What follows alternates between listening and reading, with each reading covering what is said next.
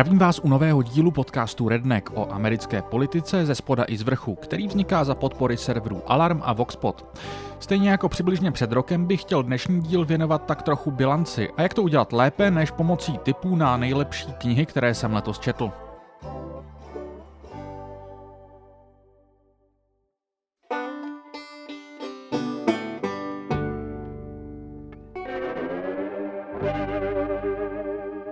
Nemůžu začít žádnou jinou knihou než tou, kterou letos vydal Thomas Frank. Frank je dlouhodobě jedním z mých nejoblíbenějších amerických autorů. Na konci 80. let stál u založení časopisu The Baffler, který stále vychází a podle mě s přehledem strčí do kapsy všechny různé New Yorkery nebo New Republic. A to nejen co se týče kvality vydávaných textů, ale i vizuálního provedení. Frank je také autorem celé řady fantastických knih, vždy velmi podnětných, psaných lehkým jazykem, který je radost číst a s notnou dávky specificky optimistického, ale cynického vtipu tempo Ani nevím, kterou jeho starší knihu bych vám chtěl doporučit nejvíc. V půlce nultých let vydal například skvělou What's the Matter with Kansas, ve které rozebírá, jak se ze státu, který byl před stolety neufějnou baštou amerického levicového populismu, stal symbol republikánské síly ve vnitrozemských státech. Poté se stal v celku logicky oblíbeným glosátorem amerických liberálů, často zvaným do různých televizních pořadů a celá řada amerických novin žádala jeho sloupky. To se ale změnilo v roce 2016, kdy vydal skvělou knihu Listen Liberal, která stopuje odklon demokratické strany od své dřívější odborářské základny směrem k takzvané professional managerial class. Knihou se Frank přesně trefil do zeitgeistu a to ještě před samotnými volbami toho roku. To si ale nemyslela spousta amerických liberálů, kteří si Franka oblíbili, dokud pitval idiosynkracie amerických konzervativců. Jakmile zaměřil svůj hledáček na demokraty, stal se pro ně Frank personou non grata a pozvání do televize i sloupky rychle zmizely. Frank velmi trefně popsal základní problém demokratické strany a jedinými novinami, které od té doby vydávají jeho sloupky, zůstal britský Guardian. Letošní Frankovou knihu jsem vyhlížel po dobu, která mi přišla jako věčnost. Nejenom kvůli tomu všemu, co jsem právě uvedl, ale také proto, že se v ní Frank vrací právě do Kansasu a jeho populistické minulosti. Pozorní posluchači jistě ví, že pro málo které téma jsem tak vášnivě zapálený jako právě pro farmářskou alianci a populistickou stranu 80. a 90. let 19. století. Frankova kniha se jmenuje The People Know, podle populistické básně The People Yes od básníka Karla Sandburga. A jak už tento název naznačuje, Frank ve knize nerozebírá jen samotnou historii amerického populismu, ale také negativní reakci na něj. Nebudu tady zacházet do přílišných podrobností. Jestli si přečtete jenom jednu knihu z tohoto seznamu, přečtěte si prosím právě tuhle. Ale v základních obrysech The People's Party byla neuvěřitelnou stranou na sklonku 19. století, která zaštiťovala především zájmy západních a jižanských farmářů, kteří v té době tvořili stále ještě velkou část populace Spojených států. A to farmářů všech ras. Pro mě představuje toto hnutí jednu z nejnadějnějších kapitol americké historie. Frank popisuje právě vznik tohoto hnutí, včetně bájné historky, kdy ve vleku v Kansasu skupinka jeho proponentů vymyslela pro členy označení populista. Stejně tak mluví o zániku hnutí, ale i o pokračování jeho myšlenek, které se dostaly do prominence především v 30. letech s nástupem Franklina Delano Roosevelta. O něco temnější začne být kniha od půlky dál, kdy Frank popisuje, jak se se slova populista postupně po druhé světové válce stalo hanlivé označení. Frank z toho vidí především historika Richarda Hofstedra a podle mě právem. Neopominutelnou kapitolu tvoří také popis snahy Martina Luthera Kinga a jeho souputníků přímo navázat na odkaz populistů. Kniha poměrně krátká a jak jsem zmiňoval, psaná lehkým stylem, takže znova apeluju, abyste si ji pořídili pro sebe a ideálně i pro spoustu dalších lidí. Na další knihu jsem oproti Frankově The People Know vůbec nečekal a překvapila mě takzvaně z levoboku. Napsal jí princetonský profesor Eddie Glaude Jr. a zabývá se životem a odkazem Jamesa Baldwina.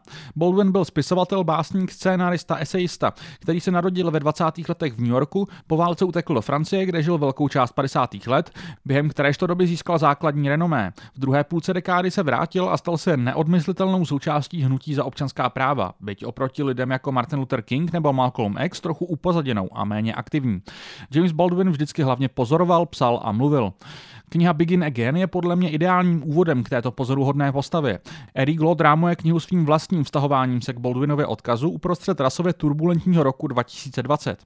Zaznamenal jsem kritiky zleva, kteří tvrdí, že kniha zahlazuje Baldwinův radikalismus, což je určitě částečně pravda. A upřímně řečeno, já doporučuji všem, kdo to svedou, ať si Baldwinovy romány a eseje přečtou přímo, nesprostředkovaně. Přesto si ale myslím, že kniha Begin Again vám poskytne velmi silný prvotní impuls se Baldwinem vůbec zabývat a to, že Baldwinův radikalismus nacionalismus a hněv neakcentuje, tak podle mě otvírá cestu k Baldwinovi pro lidi, kteří by nad ním možná jinak ohrnuli nosem.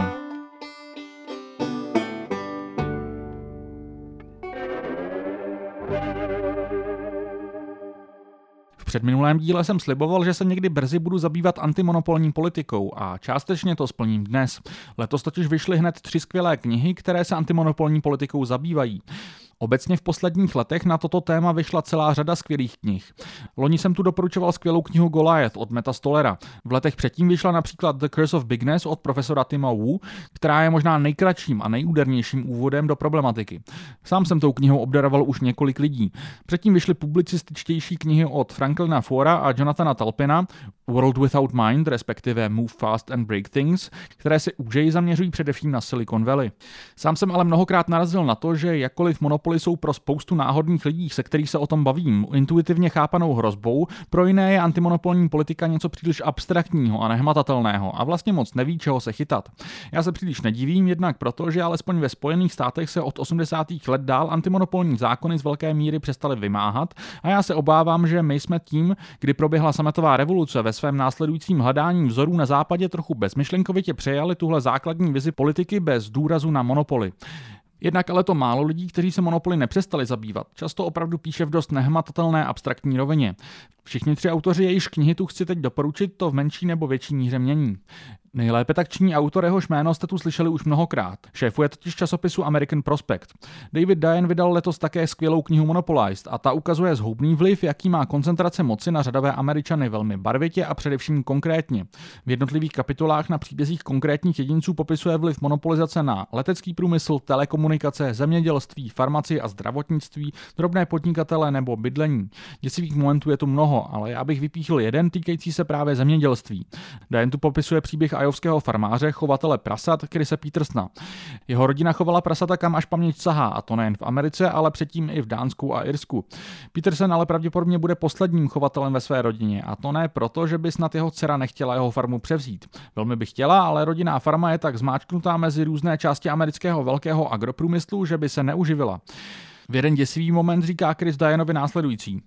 Náš současný systém není o nic lepší než kolektivistická družstva v Sovětském svaze. Tam je provozovala vláda, tady to dělají korporace. Dělají z farmářů malé pracanty, kteří nemají žádnou kontrolu nad svým životem, říká Peterson. Zdůrazňuji, že to říká ajovský farmář, ne žádný módní levičák z Brooklynu. Poslední kapitola Dianovy knihy je trochu překvapivá. Autor se v ní vydává do Izraele, aby se inspiroval, jak jde z Monopoly zatočit. Průvodce mu dělá zdejší novinář Guy Rolnick, který v půlce 90. let založil web The Marker, ze kterého se postupně stala příloha deníku Hárec a především středobod úspěšného tažení proti monopolům v Izraeli v poslední dekádě. Rolnickovi paradoxně sloužil za vzor americký nejvyšší soudce Louis Brandeis v dosazení Woodrowem Wilsonem. Brandeisovi rodiče byli židé v českých zemích, kteří do Spojených států prchli po roce 1840 48. Kapitola je pozoruhodná, ale jak jsem zmiňoval, nejpodstatnějšími na knize Monopolized přijdou osobní příběhy o zmonopolizovaném americkém životě. Podobně je to s další knihou, kterou chci doporučit. 40 let se Dean Pearson staral o svoje krávy na High Low Farm v malebném údolí na úpatí Taconic Mountains v New Yorkském údolí řeky Hudson. Jednoho rána v roce 2010 vstal, šel do chléva, pečlivě střelil všech svých 51 krav do hlavy a pak zastřelil sebe. Jeho přátelé odvezli jeho rakev na hřbitov na traktoru. Tak začíná jedna z kapitol Break em Up od profesorky Zephyr Teachout. Tahle kratší kniha je v mnohem podobná té Dianově, ale přináší jiné příběhy, podobně jako Monopolized je rozstřízená do tematických kapitol podle jednotlivých odvětví a taktéž uvádí spoustu podobně děsivých příběhů a kontextualizuje je. Na rozdíl od novináře Diana je ale Teachout aktivistkou. V roce 2014 symbolicky v demokratických primárkách před newyorskými guvernérskými volbami soupeřila s Andrewem Cuomem a nakonec dostala překvapivých 34% hlasů. Před dvěma lety se ucházela o post generální prokurátorky. Tam v té době těhotnou T-Jout nakonec přibližně o 9% bodů porazila Letita James. Vzhledem k tomu asi není příliš překvapivé, že se Zephyr T-Jout více než Diane soustředí na potenciální řešení. Break em Up není první kniha, kterou T-Jout napsala. V roce 2007 napsala knihu o primárkové kampani Howarda Deana, kterou jsem nečetl. Nicméně její druhá, Corruption in America z roku 2014 rozhodně stojí za přečtení. Kdybych měl doporučit jednu její knihu, byla by to ale rozhodně ta aktuální. Abych vám přiblížil styl knihy, přečtu krátkou krátkou přeloženou pasáž, ve které Teachout argumentuje proti bojkotům jako nástroji v boji proti technologickým gigantům a dominantním firmám obecně. Nemůžeme se spoléhat na zákaznické bojkoty. Velké korporace se dobře vyznají v zákaznické mentalitě, jsou v rámci ní pohodlně usazeny a hrají si s ní. Bojkoty mohou naopak tím, že využívají metody cukru a byče, postílit autoritu korporací. Když vyhrožujeme bojkotem Facebooku za to, že nemaže nacisty, posilujeme tak myšlenku, že Facebook disponuje autoritou rozhodovat o tom, co je a není přijatelným veřejným projevem na sociálních sítích a signalizujeme tak přijetí Facebooku jako jakéhosi editora veřejné debaty. Místo toho bychom měli zabraňovat fúzím velkých firm, rozlomovat velké korporace, regulovat aspekty technologických gigantů jakožto veřejné služby, posilovat družstva, změnit způsob, jakým financujeme volby, zakázat nucenou arbitraci, posílit odbory a vyžadovat, aby státy a federální vláda používali svých stávajících pravomocí k regulaci a vyšetřování korporátních uzurpátorů, píše Zefer Týčaut. O poslední knize se mi píše nejhůře, jednak protože je nejabstraktnější, jednak protože zcela upřímně jsem jí do přípravy tohoto dílu nestihl dočíst. Svoji zmínku si ale stoprocentně zaslouží už jenom proto, kdo ji napsal. Berlin je bývalý novinář, který v 90. letech psal pro AP, později například pro Financial Times. Od přelomu tisíciletí se ale zabývá problémy monopolů a dodavatelských řetězců, o kterých napsal už dvě zásadní knihy. End of the Line z roku 2005 a Corner z roku 2010. Málo kdo udělal v posledních 20 letech pro návrat antimonopolní politiky ve Spojených státech tolik jako Lin. V uplynulé dekádě vedl antimonopolní frakci think tanku New America Foundation s názvem Open Markets Program. Když ale v roce 2017 napsal článek oslavující antimonopolní zásah Evropské unie proti Google, byla činnost Open Markets Program ukončena za hlasitých protestů pár zasvěcených. Asi vás nebude překvapovat, že NAF má blízké vazby na Google, který think tanku poskytuje spoustu financí. Tehdejší hlava Google Eric Schmidt pochopitelně jakýkoliv nátlak na NAF popírá. Open Markets program nakonec byl zachráněn jakožto samostatný think tank, který se přejmenoval na Open Markets Institute. Letos Lin vydal knihu Liberty from All Masters. V ní se na rozdíl od Diana a Teachout snaží narýsovat jakousi intelektuální historii antimonopolního myšlení ve Spojených státech, náznaky čehož se objevovaly už v jeho předchozích knihách. V té aktuální to bere opravdu zevrubně a jako mimo jiné antimonopolní protest rámuje například i tzv. bostonský čajový dýchánek, což mě velmi těší, protože jsem tak o něm v minulosti psal i já. Jak jsem zmiňoval, knihu jsem zatím nestihl dočíst a doporučuji tady částečně i na základě předchozích zkušeností s Linem. Co bych ale chtěl zdůraznit je, že na rozdíl od Teachout a Diana není Lin zdaleka tak jasně levicově politicky orientovaný a pro ty z vás, kteří se zajímají o antimonopolní politiku takzvaně zprava, je určitě jeho letošní kniha tím ideálním začátkem. O následující knize určitě ještě uslyšíte, respektive o tom, co představuje. Jmenuje se The Deficit Myth a napsal ji ekonomka Stephanie Kelton. Ta je čelní představitelkou moderní měnové teorie, Modern Monetary Theory, zkráceně MMT. To je ekonomická škola, která se obzvláště v uplynulé dekádě a hlavně pak v posledních letech začíná dostávat do popředí. Nechci se tu dopouštět přílišných zjednodušení, ale základní teze MMT spočívá v tvrzení, že soudobá ekonomie špatně nahlíží na problém státních rozpočtů a především pak rozpočtových schodů schodků. MMT tvrdí, že pro státy, které mají kontrolu nad vlastní měnou, nejsou schodky zdaleka takový problém, jak si mnozí ekonomové myslí. A skutečným cílem vlád by tedy neměl být vyrovnaný rozpočet, ale schodek, který nepřesáhne limity skutečně produktivní kapacity současného hospodářství. Až toto překročení by se pak projevilo rychlým nárůstem inflace.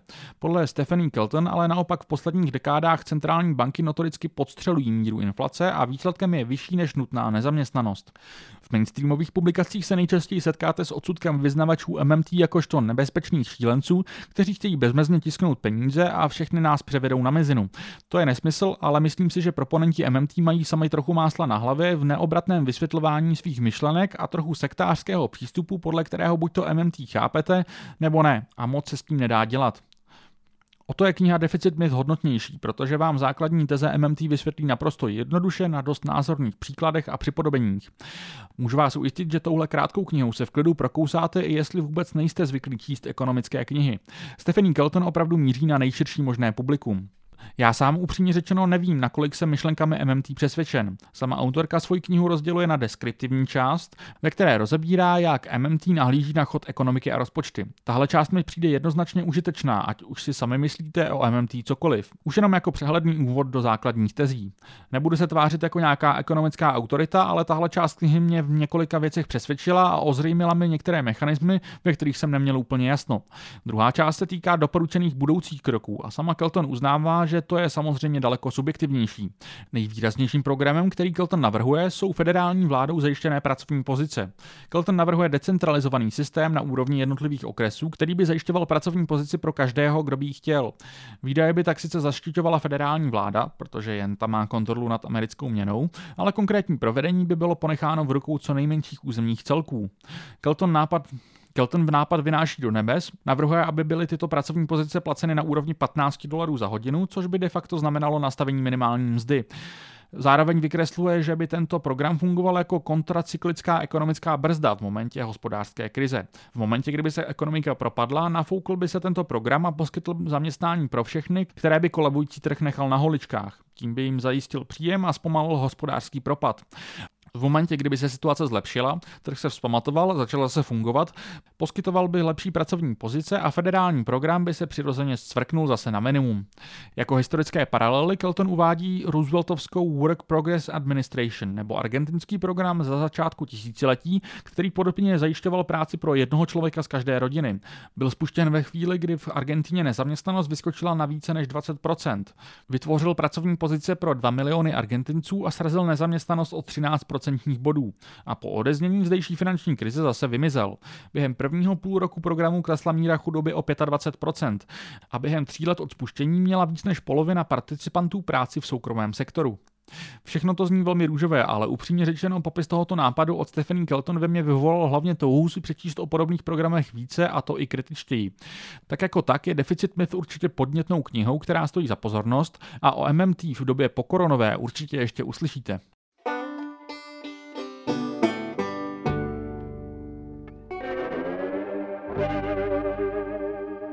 Logicky nemůžu navázat jinou knihu než prvotinou Zacharyho Cartera, který píše pro Huffington Post a já vám velmi doporučuji i jeho novinářskou práci. Letos ale vydal široce ceněnou biografii Johna Maynarda Keynese. Kniha s názvem Price of Peace má asi 650 stran a vydrží vám tedy nějakou chvíli. Možná si říkáte, že biografie ekonoma, byť takového velikána, nemůže být nic záživného, ale to byste byli na omylu. Upřímně řečeno jsem v prvotních popisech Keynesova života v knize měl pocit, že čtu beletry tak barvitě Carter všechno vykresluje. U bájné jízdy na motorce v roce 1914, kdy Keynes jel do Londýna radit, jak zabránit bankovní panice na začátku první světové války, si budete říkat, že nechápete, proč si britský ekonom nevysloužil už dávno svůj podprůměrný biografický snímek. Kniha dále podrobně rozebírá všechny důležité zvraty od Keynesovy účasti na mírových poválečných jednáních, varování před katastrofickým dopadem reparací a pro tento podcast nejpodstatněji především v 30. letech a dále vliv na politiku Spojených států. Nemusím asi vysvětlovat, že Carter se se svou knihou shodou okolností trefil do správné chvíle, kdy se i kvůli pandémii dostává Keynes znova do kurzu. Poslední letošní kniha, kterou bych chtěl krátce zmínit, je od bývalého portugalského ministra pro evropské záležitosti Bruna Masaese. Kniha se jmenuje History has begun v zřejmé narážce na tezi Francise Fukuyamy o konci historie a zabývá se především rolí Spojených států v novém rodícím se multilaterálním světě. Kniha obsahuje podle mě celou řadu zajímavých postřehů, například o charakteru Trumpova prezidentování a toho, jak o sobě američané smýšlejí. Ale podle mě je nejlepší Masaesův zdánlivě banální postřeh, který ale skvěle rámuje. A to sice, že je podle něj nesmysl nahlížet na atlantický prostor jako na celek. Masaes tvrdí, že jakkoliv doteď panovala z různých důvodů konverze evropských a amerických zájmů, během posledních 20 let se tyto kontinenty rozklížily a je na ně potřeba nahlížet jako na autonomní celky, které si jdou po svých. Jako nejlepší doporučení bych vám ale rád přiložil jeden z mých oblíbených úryvků z historie Has o Trumpovi. Cituji. Toto je důvod, proč vůbec nedává smysl přirovnávat Trumpa k dalším celebritám a bavičům, kteří se před ním ucházeli o politickou kariéru. Silvio Berlusconi a Arnold Schwarzenegger využívali svoji slávu a mechanismy zábavního průmyslu k tomu, aby působili víc opravdově a jako atraktivnější politici, než jakými ve skutečnosti byli. Snažili se opravdu stát politiky, nebo alespoň vytvořit obraz politika. Trump dělá opak. Nepoužívá triky zábavního průmyslu, aby působil jako lepší politik. Používá politiku jako lepší pódium pro své bavičká vystoupení. Je to naprostá změna paradigmatu, koperníkovský obrat.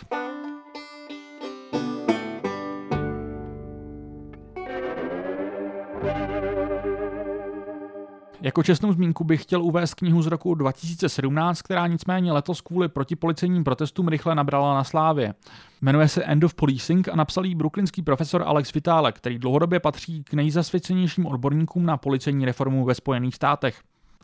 Jak naznačuje název knihy, Vitále by nejraději v dlouhodobém horizontu přistoupil k abolici policie, ale pokud jste vy osobně jiného názoru, nenechte se odradit. Vitále naprosto trefně pojmenovává spoustu problémů americké policejní práce, rozkrývá spoustu mýtů, které v myslích veřejnosti policejní práce zahalují a vedle toho má pár vlastních doporučení. Podobně jako Deficit Myth od Stephanie Kelton je End of Policing dobrým úvodem do problematiky, ať už si o navrhovaných řešeních myslíte cokoliv. A stejně tak podobně jako Deficit Myth je kniha krátká a čtenářsky přístupná.